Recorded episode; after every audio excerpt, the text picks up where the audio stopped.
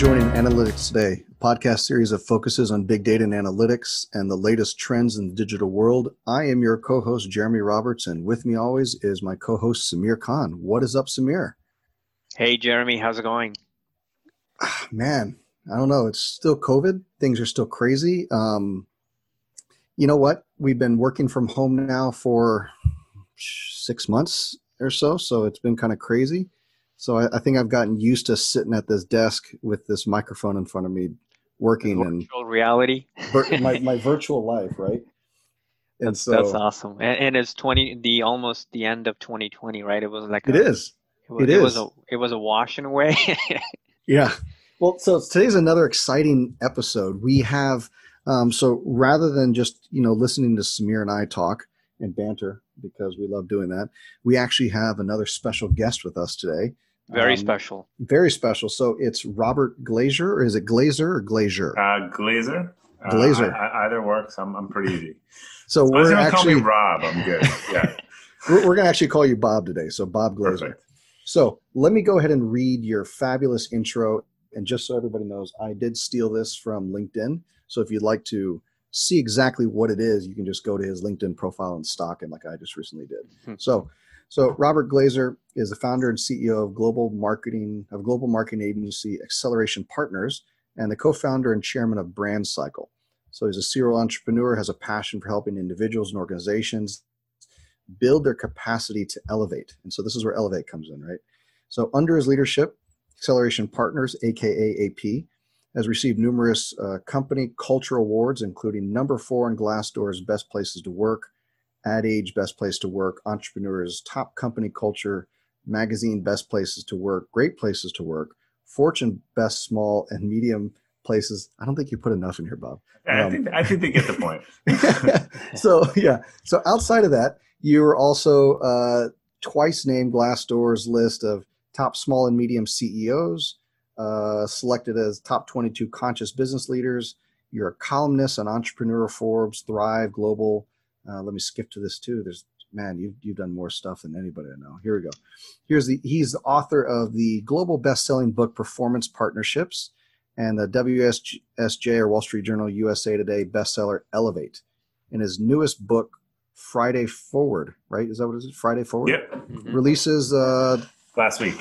Last week. Yeah. Release, yeah. So, and the last thing here, you're a past recipient of Boston Business Journal 40 Under 40 Award and you're on the advisory board to several high growth companies. Over 200,000 people in 60 countries read your weekly Friday Forward. Okay, that's that's an achievement. I got to send people the short bio uh, next time. It's painful to have to listen to that. No, do you, no, do you have free time in your life, or like...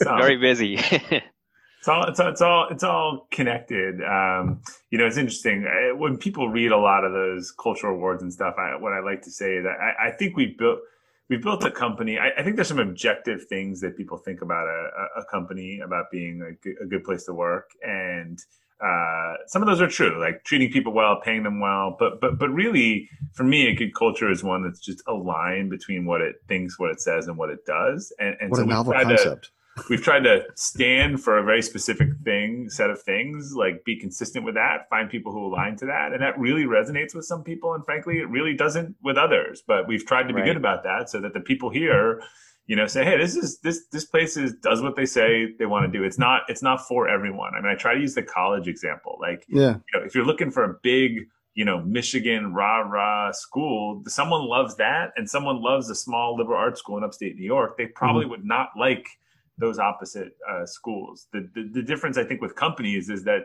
you know the small liberal arts school in upstate New York does not pretend to be Michigan. yeah. yeah, exactly. Yeah, and it, that's a, that's a culture thing, right? I mean, that, that's exactly what the culture is all about. Is uh, it, it it's a mix of what's your background is, your environment that you grew up in, and uh, what you want to pursue in life, right? I think it's a combination of that, and to me, that's pretty much the culture, right? Uh, yeah, it's nothing shared values and, and, behaviors. You know, right. someone might not like our shared values and behavior. I mean, they might not think they're bad values, but they're just right. not authentically them. And I think that's where our leaders get into trouble, and, and when they try to just you know use generic dilbert sounding things that aren't true like i the example i always give is there's some people out there like probably travis at uber early on who should have said mm-hmm. like we value competition and winning and losing above all else. Like that would be honest. That would be aligned with the incentive system. That would have been aligned with the behavior. And there's plenty of people who would have come on board. And those kind of people, when they lose, they go, ah, I lost. Like, mm-hmm. but they a, also like that internal competition. So like those it, are the, right. Yeah, they, yeah. You'll get all the, you'll get all the college athletes, and, and, and, and, you know. But but then I'm not saying I'm not saying this as an Uber an example, but there, no, no, there no, are yeah. CEOs who who have cultures like that who you know take crap off the Dilbert wall. Oh, we're all about trust and transparency and teamwork. It's like, no, you're not. and that's okay. Yeah. Just tell people the truth. You know those offices that have like the ping pong tables and they have the games and all that stuff? But that's yet it's frowned upon bad culture, right? But it's it's it's frowned upon to use it because when you're using it just to try to get away, they're like, "Aren't you supposed to be yeah. working on this project?" You're the, like, the, "Oh." We, we, had someone right. years ago go to a law firm telling us um, that you know they, they would come give you know flu shots at your desk and all that stuff. I mean, they're not doing that as a benefit. They're, they're doing that because you're billing five hundred dollars an hour, and it's really expensive for you to go go to the doctor and get a flu shot. So oh, yeah, uh, yeah, I I, yeah. I I think so many companies and, and leaders would just be better. I, I, don't think a lot of leaders have gone through enough of an introspective process. And, and mm-hmm. you know, that's something I talk about in Elevate and Friday Forward is like, who are you? What are your values? And then just how do you connect to that? Because you're going to be more successful if you just know that, own that, build your team around that, build your company around that. Well, the funny thing is, fantastic. Samir and I both have been in both, and we'll get to the question soon. Yeah. But I mean, Samir and I have both been on the opposite ends of the spectrum to where you know, we met each other back in the day at Rackspace. Yeah. And Rackspace is flags hanging. We're talking like flare, you know, when you make fun of like office space or something, like yeah. everybody wears flare at their desks. Um, there's restaurants, there's a slide. I mean, you're talking about fanatical support. You live and breathe the culture. They even had detox, manager detox classes where people, when they came in, they detoxed you. And then both of us also worked at places like IBM. You know, the, the two opposite ends of the spectrum. So wait, was that good or bad at Rackspace? like, was that authentic was, at Rackspace, was, or people were, were, were was it a little like no, it was, it was yeah, it was good. Yeah. It was good. good. Good. But it, it, all depends on the leader, and yeah. that's the thing. Uh, we right. we had an amazing leader. Lanham Napier was uh, he was a rock star. He he not only lived and breathed the culture. So I, will get to this one last quote, Samir, because it, it's it means a lot. So I remember I used obviously I was uh, one of the tour guides, right? I have the yeah. personality for it, so I was the guy who walked around and gave tours and stuff. And people are like, "Well, how do you hire the right people? How do you do all this?" And I said, "Well, Lanham Napier once said that, you know, Rackspace is all about fanatical support, right? But fanatical support is only enabled by um, creating a strong culture." And he said, "Well, creating a strong culture is only enabled by hiring the right people who believe in that culture." So, in order to be able to give our customer service, you have to hire the right people who follow the culture, who are able to give fanatical Believe support, which follows service, that. Right, you're going to yeah. want people that have shown elements of service in all aspects of their life. Right. Yeah, yeah. No, that's that's fantastic. So, diving right into it, uh, I know we uh, Jeremy gave a quick intro about you, Bob, and we kind of talked about uh, how in the beginning, uh, the early stage of your career, you were an analyst at Arthur D. Little, and then eventually you went on to becoming CEO of Acceleration Partner and a best-selling author. We know that, right? So what we want to know, what our audience wants to know is, yeah. can you share more about the parts of journey that we don't know, like most of the people don't know? So, and, and part of that journey, if you don't mind, let me caveat that. Yeah. So make sure you go far back enough. Yeah.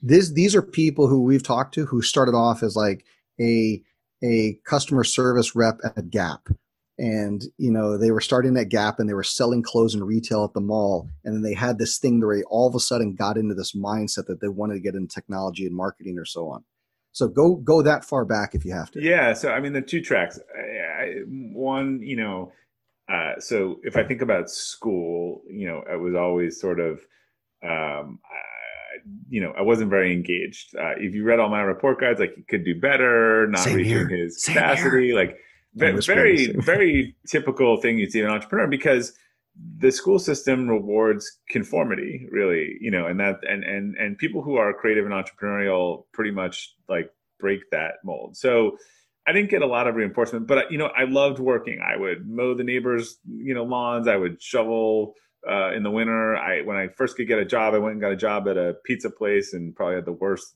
manager leader kind of ever. So I, I, I always worked. Um, I liked working hard. I liked making money. I, I, didn't work hard in school because it, it wasn't interesting to me. uh, you know, at some point in my college career, I sort of realized, oh, like business is a thing, and I really like this, and marketing creative, and those those things sort of intersected. My love of learning and my love of work became, you know, one and the same. Uh, I started really, you know, saying, oh, taking the class. Really, like, I mean, my grades went to like a 4.0 only at the point when I was through my prerequisite in college and I started yeah. taking the classes that I really liked and it didn't matter how hard it was. Like I was I was into it. I could never pretend to yeah. be into anything that I wasn't. So um, that was a big turning point for me because I realized I love learning. I just hadn't really enjoyed anything I was being taught that had no practical application to what I liked doing. Mm-hmm. Um, and, and, to you know, I, I, I'm I'm the person you come to when you think about so much of education is about getting it right or what's the right answer. Like I'm the person everyone comes to when they need a non-linear solution. Right? It's almost it's almost I think it's interesting. Yeah. Like, exactly the thing that was probably like chastised the most by teachers and otherwise is the thing that people come to me most for now. Like we know what the textbook says, like, but what what would you do here and how can we get creative about so it? let me ask you this. Just like me, I was a terrible, terrible multiple choice test taker.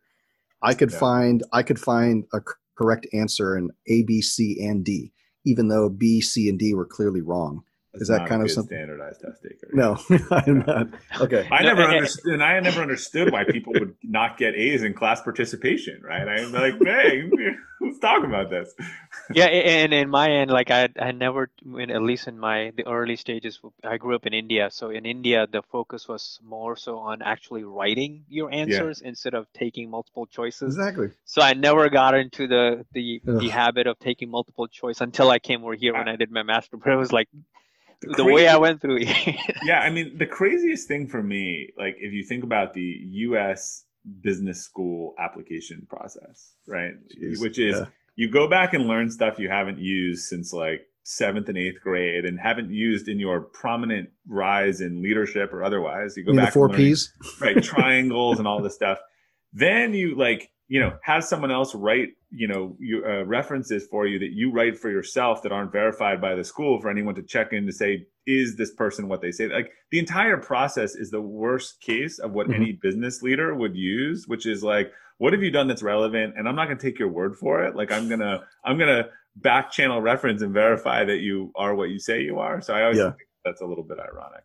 So I guess when, once you got out of college, was there something that kind of steered you in the direction, or did you were you still trying to find yourself with odd jobs before you really got no I, I, I realized i loved uh, marketing strategy like the the you know the dream job was sort of a strategy consulting job for me. Like when you think about like be piloted into a situation figure it out lots of new learning like one of those bain consulting jobs like yeah exactly. So yeah. but i couldn't get those because i'm you know my grades freshman and sophomore year weren't weren't that good. So i yeah. ended up uh, taking a job at Arthur D. Little, which was sort of a second tier, you know, after the Bain, McKinsey, mm-hmm. BCG, uh, in the strategy practice, and, and loved it. We were doing all the high tech stuff. Um, sort of mm-hmm. fell in love with high growth businesses, and they're just the interesting thing for me. They're they're exciting, fascinating businesses. They also tend to be like terrible places to work and really like stressful and disruptive so I, I, worked that from a couple angles. I did the strategy consulting role. I went and worked at a, a, incubator at the time when the internet was taking off, and then a venture firm, and then I went and helped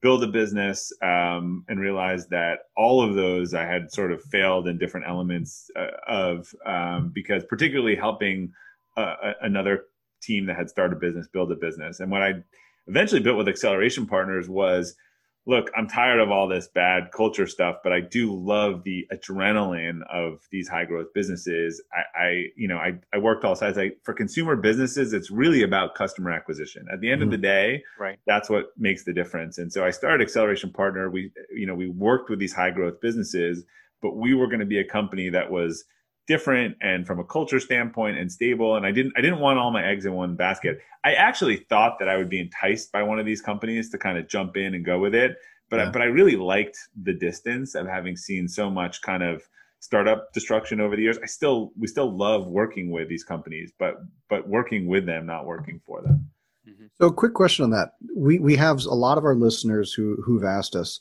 i'm scared to make the leap yeah. i'm scared to go from working for another business and to go on my own because I'm giving up my 401k, I'm giving up my health plan, I'm starting my own. I don't really have a resource to go and get a bunch of money to invest in. Was there a trigger? Or was there something that you were like, you know what, I'm going to just do this myself? Because yeah, a, lot of people want to know that. A, I had a, I was talking to a friend about moving out west to do this startup that was going to sell or go public, and and he, he kind of said to me, he's like, look, if you don't take this job, you're pretty much going to be unemployable, and and you know he meant that in a, in a nice way. I think I had reached the point where, um, and, and this is for a lot of people, where like the the the the the sort of frustration of not having control exceeded any of the security concerns. And actually very quickly and i never looked back i always felt better being in control of my own income and and, and paycheck. I, I, think there is this misperceived uh, security particularly of kind of big co. I was interviewing someone for our company years ago. You know she was working at a company that had been declining every year but it was a mm-hmm. big company. It was part of a public company and they had layoffs we've been growing for five years and you know, final interview, and our team was like, "Can you go have breakfast with her?" She's hesitant, and she just was like, "This seems really risk risky for me." You know, I have a nice thing going, and I and I was kind of thinking like. Hmm.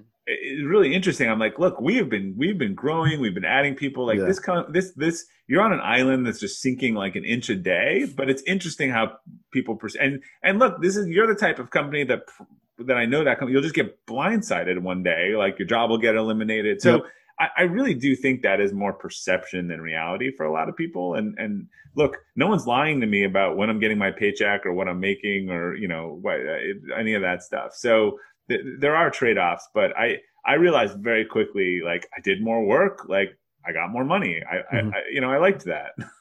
yeah, no, it, it makes sense. I, I think a lot of people just have they have to have that kick like something's got a trigger in their head to make them yeah I, I, I was very like torn like i had I was a delayed entrepreneur because my my my risk tolerance didn't match my sort of convictions about things, and I really had to flip that in order to make it work. And I never went back.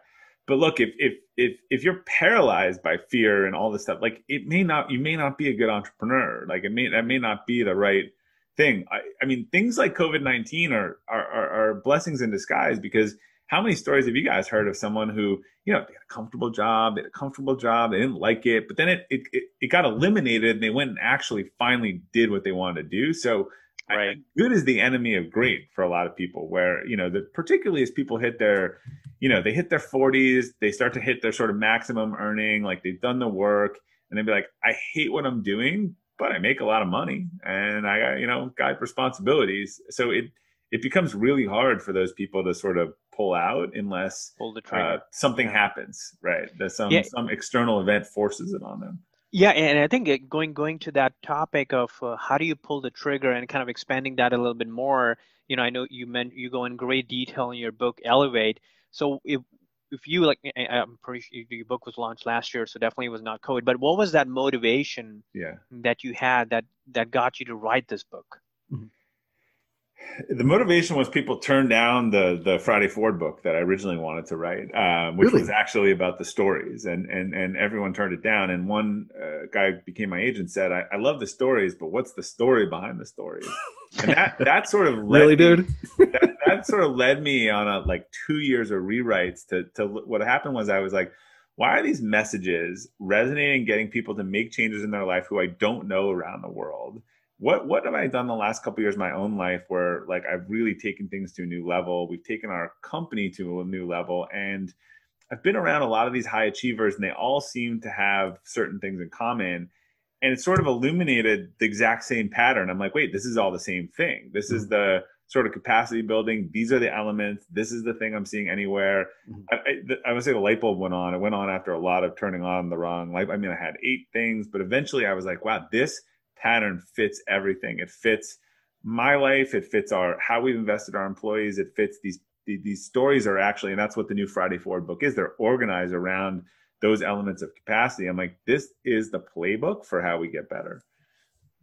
Oh, fantastic! And in in that book, you kind of talk about uh, different types of capacity, right? You talk about yeah. intellectual, physical, emotional, spiritual. Yeah. What is the hardest part uh, about going to that level of depth? Because you know some, some books are just purely focused on maybe physical capacity or someone like Yeah. intellectual. So how do you combine those four things? Yeah, I mean, so it's, it, they kind of go in a logical order. So spiritual, not religious, it's sort of what you want most, your core values. Intellectual, as I sort of call your personal operating system. How do you learn, plan, execute with discipline, have accountability, set goals?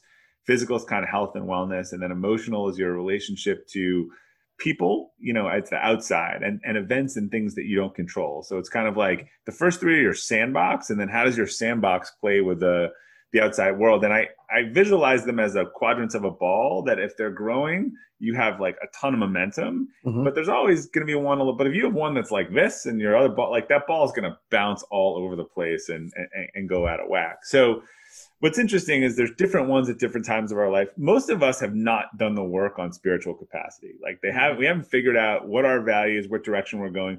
We might be like driving our boat really fast and really well towards a place that will not make us happy, right? This is the this is having goals and accomplishments and this definition of success that's been put on by peers or parents or otherwise. It's not actually what you want, right? You know, Samir, your your your parents are, you know, congratulating you for all the success in your career or whatever. You're like, all I want to do is be in a cabin in Montana and writing. Like this isn't actually what I want to do. Um, so so that's the one. The other ones require a lot of constant tweaking. That's the one that requires you just do the work. And when you've done the work, it requires some maintenance, but man, it puts the other things on the right direction because once you understand that, once you know what you want, now intellectual not keeping up your intellectual capacity and going getting has a cost letting your physical capacity diminish has a cost and you understand the types of relationships and things that you need and don't need because you know what you want i mean when Yeah. You figure out your values you will dump half your friends you know family members and other people you're like wow these people are are, are actually in the way of what i want Makes sense. Okay, so you know, since you've released um, another book, right, Friday Forward, what's the biggest surprise or aha moment you've had in the last few months? You know, especially dealing with the pandemic and and all those things. yeah, it became pretty aha moment that this is not going to be a good year to release a book, and, and um, It's like my mom saying, "Don't buy a 2020 car ever." right, Don't do it.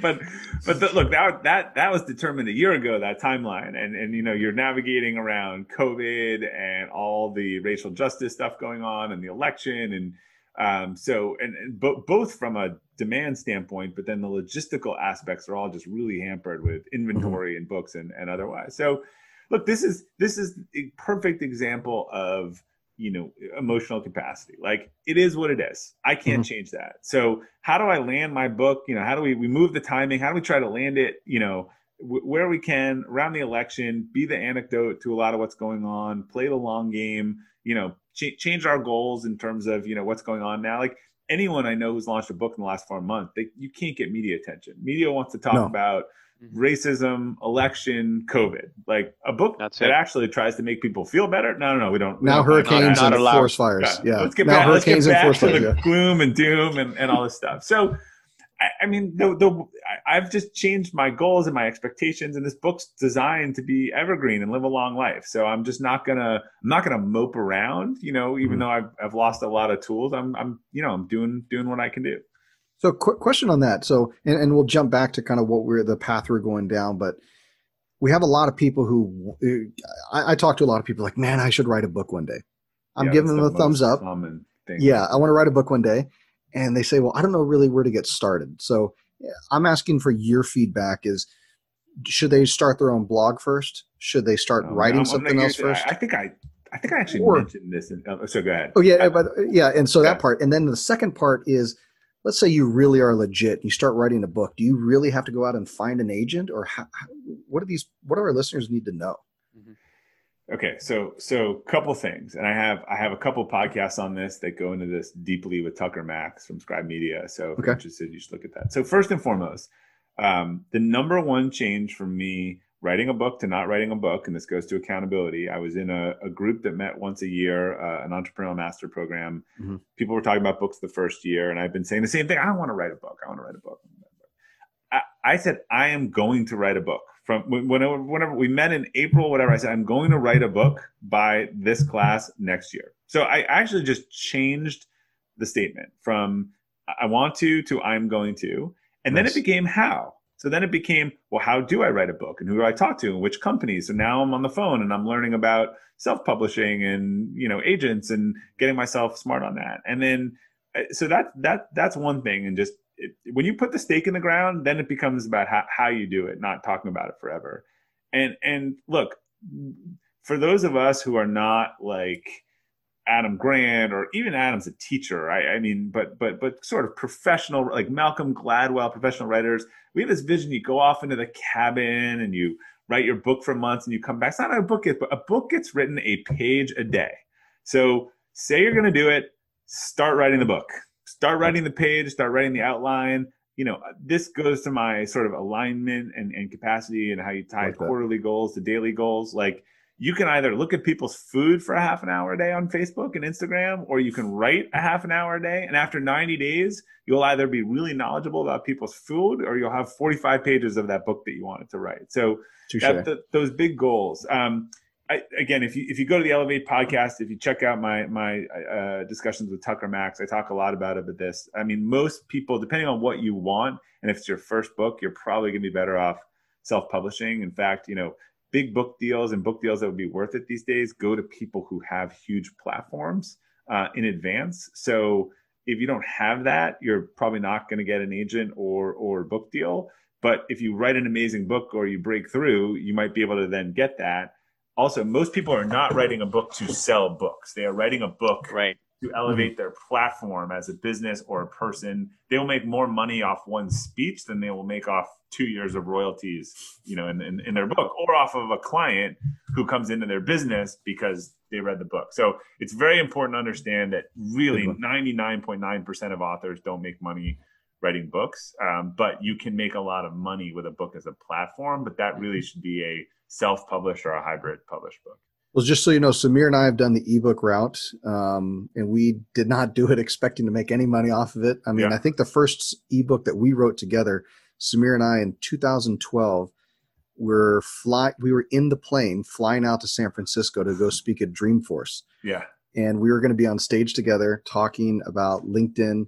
And so you needed was, you needed something to offer everyone. Yeah, like we, it, yeah. it was a it yeah. was social. It was a it was a conversation around social selling so it was Salesforce, LinkedIn, and then us. Yeah. And so we were talking about social selling. And we were like, dude, we have three days. Should we write an ebook? Let's do it. we wrote an ebook in three days on social selling. It was okay, yeah. but it worked. And I think yeah. we just did it. Yeah. Like I said, you just decided. But when you say it worked, how do you define worked? Like what worked about it? was informational. Yeah.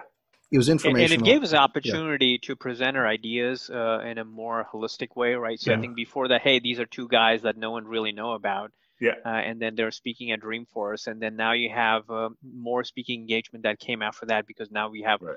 these are authors that are speaking, and then they have this book as well that's talking about what they're yeah. they're mentioning the show. So I think it, it, to your point, like I've I've experienced that as well. Like you know, writing on blogs and writing on other publications gives you that exposure. So mm-hmm. you're not necessarily making money off of what you're doing, but it's kind of supporting everything that you're doing outside of that. Yeah. Yeah, my, my plan is actually I'm I'm currently earning uh, my doctorate right now, and part of my dissertation I'm going to turn that into a book. And I'm not doing that to make money. I'm just doing it to say I spent five years doing this. Yeah, this is my look. A book is your new. Tucker talks about a book's really the new advanced degree. Like you know, years ago, right. did you have a PhD or whatever? Now it's like if you're an expert in what you, it's like you're a better version of your card. Like you leave someone a book that you printed for two dollars rather than your business card. I'm the yeah. expert in X, and here's the proof on that. Yeah, that's yeah. fantastic. And, cool. and, speaking of that, I know you yeah. talked to a few different uh, names. You mentioned Bob. Uh, they're like, who are the two, three people that really motivated you and helped you write the book Elevate? Can you hi- highlight that? And I guess what do they do to help you, just so we know? Yeah. Yeah. Uh, so you know, I think a couple people. I mean, Rick uh, Pascocello, my agent, who who originally sort of said, "Love your writing, but people are right. People won't buy this book." Uh, they now they're buying it five years later when I have a much bigger platform. Um, so so I think he really pushed me on that. I get it's funny. Uh, Adam Grant and Tim Ferriss just did a podcast, which I knew when the two of them were talking that I was going to have to listen to it. And you know, they talked about their challenge networks. Like I really value like you know the people that'll tell you it's great and the good feedback like there's certain people sort of on the challenge network so i also had uh, you know, some good friends and colleagues who really went into it, marked it up, gave me critical feedback. Like I think that that was that that was really important. Like I really value. I, I just I'm working with a new editor on a book I'm releasing in the UK, and I was like, look, I don't mind. You know, these days you can't put red ink as a teacher or you get in trouble. I'm like, I love the red ink. Like, give me your thoughts. Like, nothing's. I'm, there's no sacred cows. Like, it's funny. You almost have to ask for feedback these days because I think people are desensitized to to give it. So um, yeah, I had I had several people uh, that sort of on my book team that that actually went through the drafts, gave me a lot of critical feedback, and really helped me shape that idea. And you mentioned Challenge Network. That's kind of intriguing. Can you tell more about what that is? And maybe a lot of people don't know what Challenge Network is. Yeah, look, your support network is is it, it's more of just a framework. Your support network is the people you're like, I'm down. Like I got to call so and so, and they'll be like, you're great, you're awesome, and like they're just you know probably your family, you know, this sort of unconditional support club. But a challenge network is like uh, is is one of the things I think Tim said is that you know he has a group of people he sends his drafts to, and he says, look, if you had to cut, he forces them. If you had to cut twenty percent, what would you cut? And you can only keep ten percent. What would you keep? Right. So th- these are actually these are people who you want to tell that your baby is ugly, right? And and, and that that that you the relationship and trust is that they're willing to do that. Um, most people just go to their peer network to get reinforcement of what they want to hear and what they already want to know. Like I said, I mean, even Friday Forward every week with a person who edits for me, like I love the red ink. I'm like, great. Like those were mistakes. I'm not. I'm not a good editor. I'm a much better writer than Same, an editor. Yeah. Um, and uh, you know, it's funny he can edit it in about 30 minutes and probably would take him four hours to write it. I can write it in 30 minutes and it would take me four hours to edit it. Like it's it's just like inverse skills. Yeah, you know what's funny is like I, have learned for me, quick writing is I use my dictation software on my Mac. Yeah, and I talk, and I, I'll I'll literally have a chapter or a topic, and I'll just turn on the dictation and talk for as long as it goes, and then I'll go back and edit it. And I realize I write pages and pages from that. Yeah, mm-hmm. uh, so, I got to do that more actually. I gotta find yeah. out if it's built in in the new version of Windows. I think it might be. I'm not a Windows guy. Sorry. Yeah, I know. I'll, I'll, Google it. Yeah. Yeah. Right. Okay. So next one. Um, so what do you think? What do you wish you would have known before you launched Elevate? Is there anything to where you're like, you know what? I, really I mean, I, I, sort of knew it, but I, I, I, tell everyone this. Like, I, I've given a lot of book advice. Like, marketing a book is so much harder than writing a book. Like writing a book is if this if oh, you yeah. want a mass market book, like it's a year of marketing for like one week that you're, that you're targeting, and then even after. So yeah, yeah, I, I think I knew it, um, but but I mean, I, I people call me a month before their book launch, like, what do I do? And it's like, go back and hire someone nine months ago to work on this full time. Like, I don't, I'm not, I don't have a, I don't have a hack for you. Yeah. So is it when you say go hire someone, is that like a specific type of person that you're looking for? Yeah, they're book launch people, but it's just a lot of coordination, you know, podcast okay. reviews, like contributed articles. Like I have someone actually does all of it. They're sort of just my right hand person in that in that realm. Um, but if you have a day job and stuff, a book is a night job, and you need someone mm-hmm. to be sort of the project manager of your launch campaign. Okay. Yeah, I actually have one of those guys. He's a yeah. he's an author already, so um, okay, so let's move into something a little bit more spiritual. We're going to move into the spiritual realm. Yeah. You know, pretend I'm lighting incense in a candle. So if you're listening, right. right, serenity now, right? Uh, so when when you're giving back to the community, and, and we are talking about the things that you do, you know, when when you're working with others, you know, how, how do you feel when when you work on elevating human spirit and and the recognition behind that? Yeah. So I, look, I, I think back to those core values. If you have those core values on your desk and can recite them, then you are going to be always feeling better when you're living them. So when you're living them in your work life and your contribution, giving back. So yeah, I mean, I intrinsically, you know, enjoy getting better and helping people figure out how to do things better. So whether that's in the work setting or I tend to align you know how i give back in the community and into those things because it's all all those different things you you read about on my resume they're, they're all aligned and they're all the things mm-hmm. that sort of bring me energy. So frankly they're easier. What's been harder is getting out of the things that you know you need to do but but but drain your energy. So um, yeah i mean i i fundamentally enjoy finding new ideas that can help people and companies grow and sh- sharing those with people rather than holding them to myself Yeah, one of the concepts I've used is, and people tell me I should write a little short book on this, but is this concept? Sounds like cons- you got a lot of books. Uh, yeah, right. It, it's it's concept of concentric circles, yeah. and you have your one core circle of what makes you, and if you add on more things to that, those circles must overlap and connect, and if they don't overlap and connect, then um, you shouldn't be doing it because it doesn't help support everything else. Uh, yeah, it's that ikigai thing, right? Like the yeah. world needs it, you love it, you're good at it. Like I, I, if you looked at a lot of the things that I do, you might think that they are incongruous. But but if you spend time with me and looked at kind of values and all this stuff, they are actually all the same and they overlap yes. and they reinforce each other. Interesting. Yeah, I think and that goes back to my philosophy as well. Like every person has they have one storyline and they tell that story in multiple ways, right? And uh, sometimes your story is more spiritual realm, sometimes it's a physical realm, sometimes it's an emotional realm, but the core theme, the core story is still going to be same thing that you're telling over and over again. At least from my standpoint, that's what I do. Like I take the same story, my experiences, my setbacks, and I try to tell them over and over again in different mediums and different mm-hmm. times of, of, forms of communication. So I, I, see where you're going with that, Bob.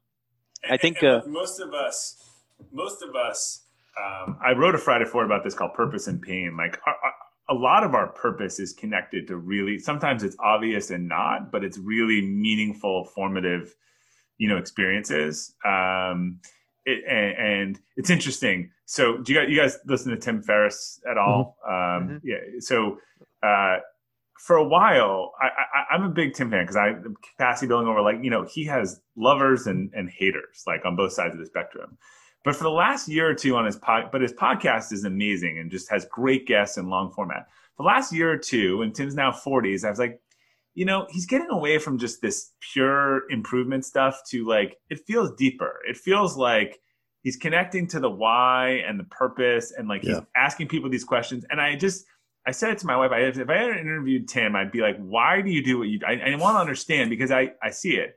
And so Tim released an episode. I don't know if you guys saw like two days ago. Um, he's been talking about it for a while. He's been talking about this book he didn't write. I just had this feeling, and he and he mm-hmm. basically talks about being uh, sexually abused for several years as a child, and mm. just actually like the lack of control over that, and physical and then disassociate. Like it actually explains his entire life and what he does and why he is so passionate about that stuff. And I just I had such a feeling about that because I just I listened to where the podcasts were going, and we get mm-hmm. at some point I think we we actually make that connection to what, and sometimes it's often not to a good thing, right? It's a, right. It's oh yeah, you know, it's it's we felt lonely as a kid because we had a single parent household, and so we build the largest after school program in America, right? I mean, it's yeah. very and, and I've always been interested. Some people it's really obvious and they make the connection. Some people it's really obvious and they don't make the connection. like I I've been talking with them through it and I and I'm I ask a deeper question. I was like, have you ever put those together? And they look at me like stunned. Um, so I just I, I I've heard the story so many times that I've just gotten used to the pattern. Makes sense. So uh, let, let, me get let me get into a question around mentors. Um, is could you describe uh, the effect of let's say two different ends of the spectrum right yeah. we're going to talk about a mentor that's really helped you elevate and, and was eye-opening something that just changed your approach to business life or whatever and on the other side of that was there maybe a manager that was possibly you don't have to obviously name yeah, who this was yeah. but somebody was the absolute worst manager you've ever had and it taught you a a very distinct lesson that that has helped you shape who you are. So I'm, I'm thinking the two opposite ends. Yeah, I have I have both. And so from a mentor standpoint, I actually respond well to maybe this goes to my childhood upbringing, as I said, but but but to being pushed, like to being mm-hmm. sort of challenged. Like I, I I do better when someone's kind of a little, you know, more direct. So one of my first mentors, my first job was was super supportive, but also you know, push me and challenge me. And I, I, remember one time, you know, I was super eager, and you know, there were a couple couple lessons to my earlier mentors. One one actually said, told me I needed more gravitas at some point, and that's actually a.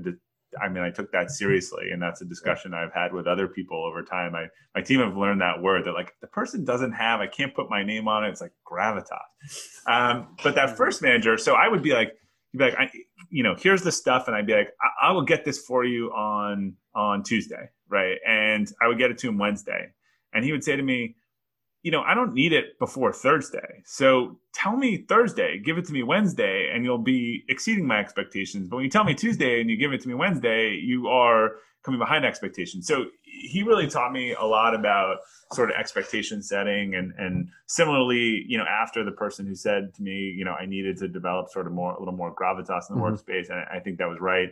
I think things that you know they, they were encouraging overall but were willing to like the radical candor like what's the stuff i need to know about myself to get to get better um yeah.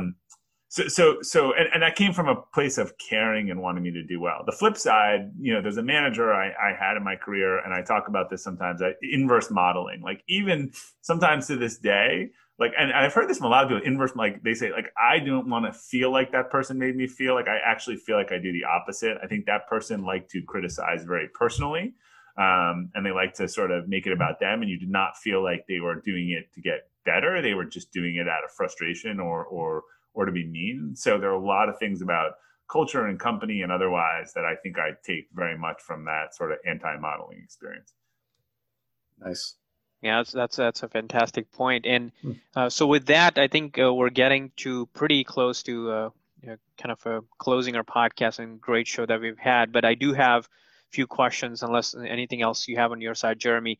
Uh, my my question is, you have been to so many different podcasts, you have been into so many different stages, and you've always shared something insightful, something useful that the audience can take home. Uh, I would like to challenge you: is what is that one thing that you have you don't feel like you have never really had an opportunity to share but you always wanted to share that will be something that our audience will be impacted by yeah i, I mean the, the, there's a quote that I, I, I, share a lot but i'll go into the deeper meaning so i think um, you know it's, it's, it's one of my favorite But how we do how we do anything is how we do everything Mm. And and I really do believe in the importance of sort of that personal brand and how you show up and how you do the littlest thing becomes that. And but but but the why for that is I think comes from a little place of embarrassment, you know, back to that earlier story of not feeling that I did that, you know, early on in my life. I feel like I I cut a lot of corners. I I my I, I don't think I was very proud of my my per- personal brand. Mm-hmm. Um, and and and so that's that's something that's become very important to me, and I think it just really really makes a difference in terms of how you view yourself and how the world views you. So I, I got one more. I work with a lot of younger younger up and coming marketers or, or yeah. people in the business world, and they're you know fresh out of college. They're in their twenty three to twenty six range. Yeah. yeah. they they constantly are telling me that they feel like they're a failure. Yeah. The fact that they don't own their own business yet yeah. the fact that um, they haven't built their own startup yet. And I'm like, dude, you're 26. You don't need your own startup. It's a yeah. headache. Well, I want more personal freedom. Do you understand that having your own startup doesn't mean personal no. freedom? It means you work till 2 a.m. every day on the weekends it's only, it's only sex. I would say it's only sexy in the yeah. rearview mirror being an entrepreneur. Exactly. So I, I, guess for me, what did what what advice? And we're not talking about Gary Vee style advice, but you yeah. know, what, what kind of advice would you give to that mid twenties person who feels like I'm still that low level media analyst one, and I can't get out of this rut, and I feel like I'm a failure. What should I be doing? Why why am I not succeeding? Look, everyone's undervalued and underpaid in their 20s, and they might be overvalued and overpaid in their 40s and there, there's switches. So, uh, the, the advice that I always give some version of this to people in their 20s is focus on the environments where you'll have the most learning and the most and the best mentors you know don't focus on the pay don't focus on the title that won't matter in the long run switching jobs for a thousand dollars more or better title you know for crappier company won't work when you when you look at like if you actually look at the DNA of some of today's leaders, like you look at, I think Jeff Weiner worked for, yeah. it was Sandy Wheeler or something, or something, like you actually can follow that these people early on in their career had access to some incredible leaders and incredible teams. Like even now, if you wanted to do something, I'd go do it for free, you know, for the best mm-hmm. person in the industry rather than like, bag groceries if you didn't have a job right now or doing that for, for, for money. So I, yeah, I look, you want to be an entrepreneur, learn on someone else's dime for four, five, six years. Watch like, them fail, watch them succeed, yeah, watch them make gonna, the tough decisions. I, I, you know, you know, Babson colleges around here. I used to have Yeah. interns from Babson. They're like crazy. They're dealing with like shareholder lawsuits as like sophomores in college and all this stuff. And I was like, like to one of the guys, I was like, you should be going out, go out and drink and whatever. Like, don't learn about shareholder lawsuits. Like, go, go Enjoy your life. learn this on someone else's dime, it, right? Because it's hard, and you're probably going to fail the first couple times. So I, I just think that you know, you watch, you watch, so you you you backtrack from some of the best leaders, Yeah. and you look, and they were in these incredible training programs. They were working for other incredible leaders, like. That, that that's really what I would focus on the most, and and and that will come. In some ways, you will be discriminated against until Yep. you get to your 30s. You will do the same work, uh, and then suddenly people will pay you more and all that stuff. Yeah, I And- think and there is a, burnout, there's that, yeah. that there's that pivot point that happens, and I think your your advice on going doing something for free is still applicable for me now. You know, I'm, I'm you know past forty, I still feel like e- even though there is opportunity there where I can charge more, but I think it's okay to do for free because that will create me more substantial opportunity from the value that I deliver. Yeah, look, when we, our, in the U.S. in particular, like we, we have this cover of school. It's fine to go pay two hundred thousand dollars and want to learn something or do something different, but it's it's not fine to go do a free apprentice somewhere if you want to change something and do something different. It's Right. kind of a really weird model of social acceptability because if you really want to do something different, like something's going to have to give, right? You're going to Yeah. have to break the chicken and egg by you don't have a lot of value to to give them at first, so you're going to have to to learn it. I mean, Yeah. find something that's passion for for me. I I teach. Yeah. One of the things I do is I I I, I teach marketing at uh, Texas A&M in San Antonio. Yeah. It doesn't pay well. Yeah. But it's a great it, it's a great thing. I do it because I have the passion for it. I mean, Yeah. It You buys me and you it connect. all buys me gas. Yeah, yeah. Um, that's what it does. So it's like, eh. but you don't need now. But that's good. No, exactly. So I, I- I think we're, we're basically coming up to the end. It's is is there any kind of parting words? You know, words of advice. Actually, you know what? Let's do this. Shout out to all the things that you want our listeners to go check out on your behalf. Let, let's do a shout out for for your books. Yeah, and your make this podcast and all that easy stuff. 'cause I Put Go it for all in one place. So if you go to Robert Glazer, G L A Z E R dot com, you can find the Elevate podcast, the stuff on Tucker with Tucker Max on um, uh, on the books. If you're interested, he runs one of the biggest self publishing companies in the U.S. Uh, you can sign up for Friday Forward, uh, and you can find all the book information on there as well. RobertGlazer.com. Glazer.com. Yeah. Perfect, fantastic, and we'll put Mm. that in the show notes. Yeah, not Bob Glazer, but Robert Glazer. No, but I'll make, maybe I'll make a, a, a redirect. Unless there's so, all I know is that there's another Jeremy Roberts out there, Jeremy A. Roberts, who's a I'm going to call him a D-list actor. He's one of the red shirts, and you would recognize him. He is a red shirt on Star Trek who dies quick all the time. hey, maybe we should invite him for a podcast. But it, it- it's Cool. pretty cool.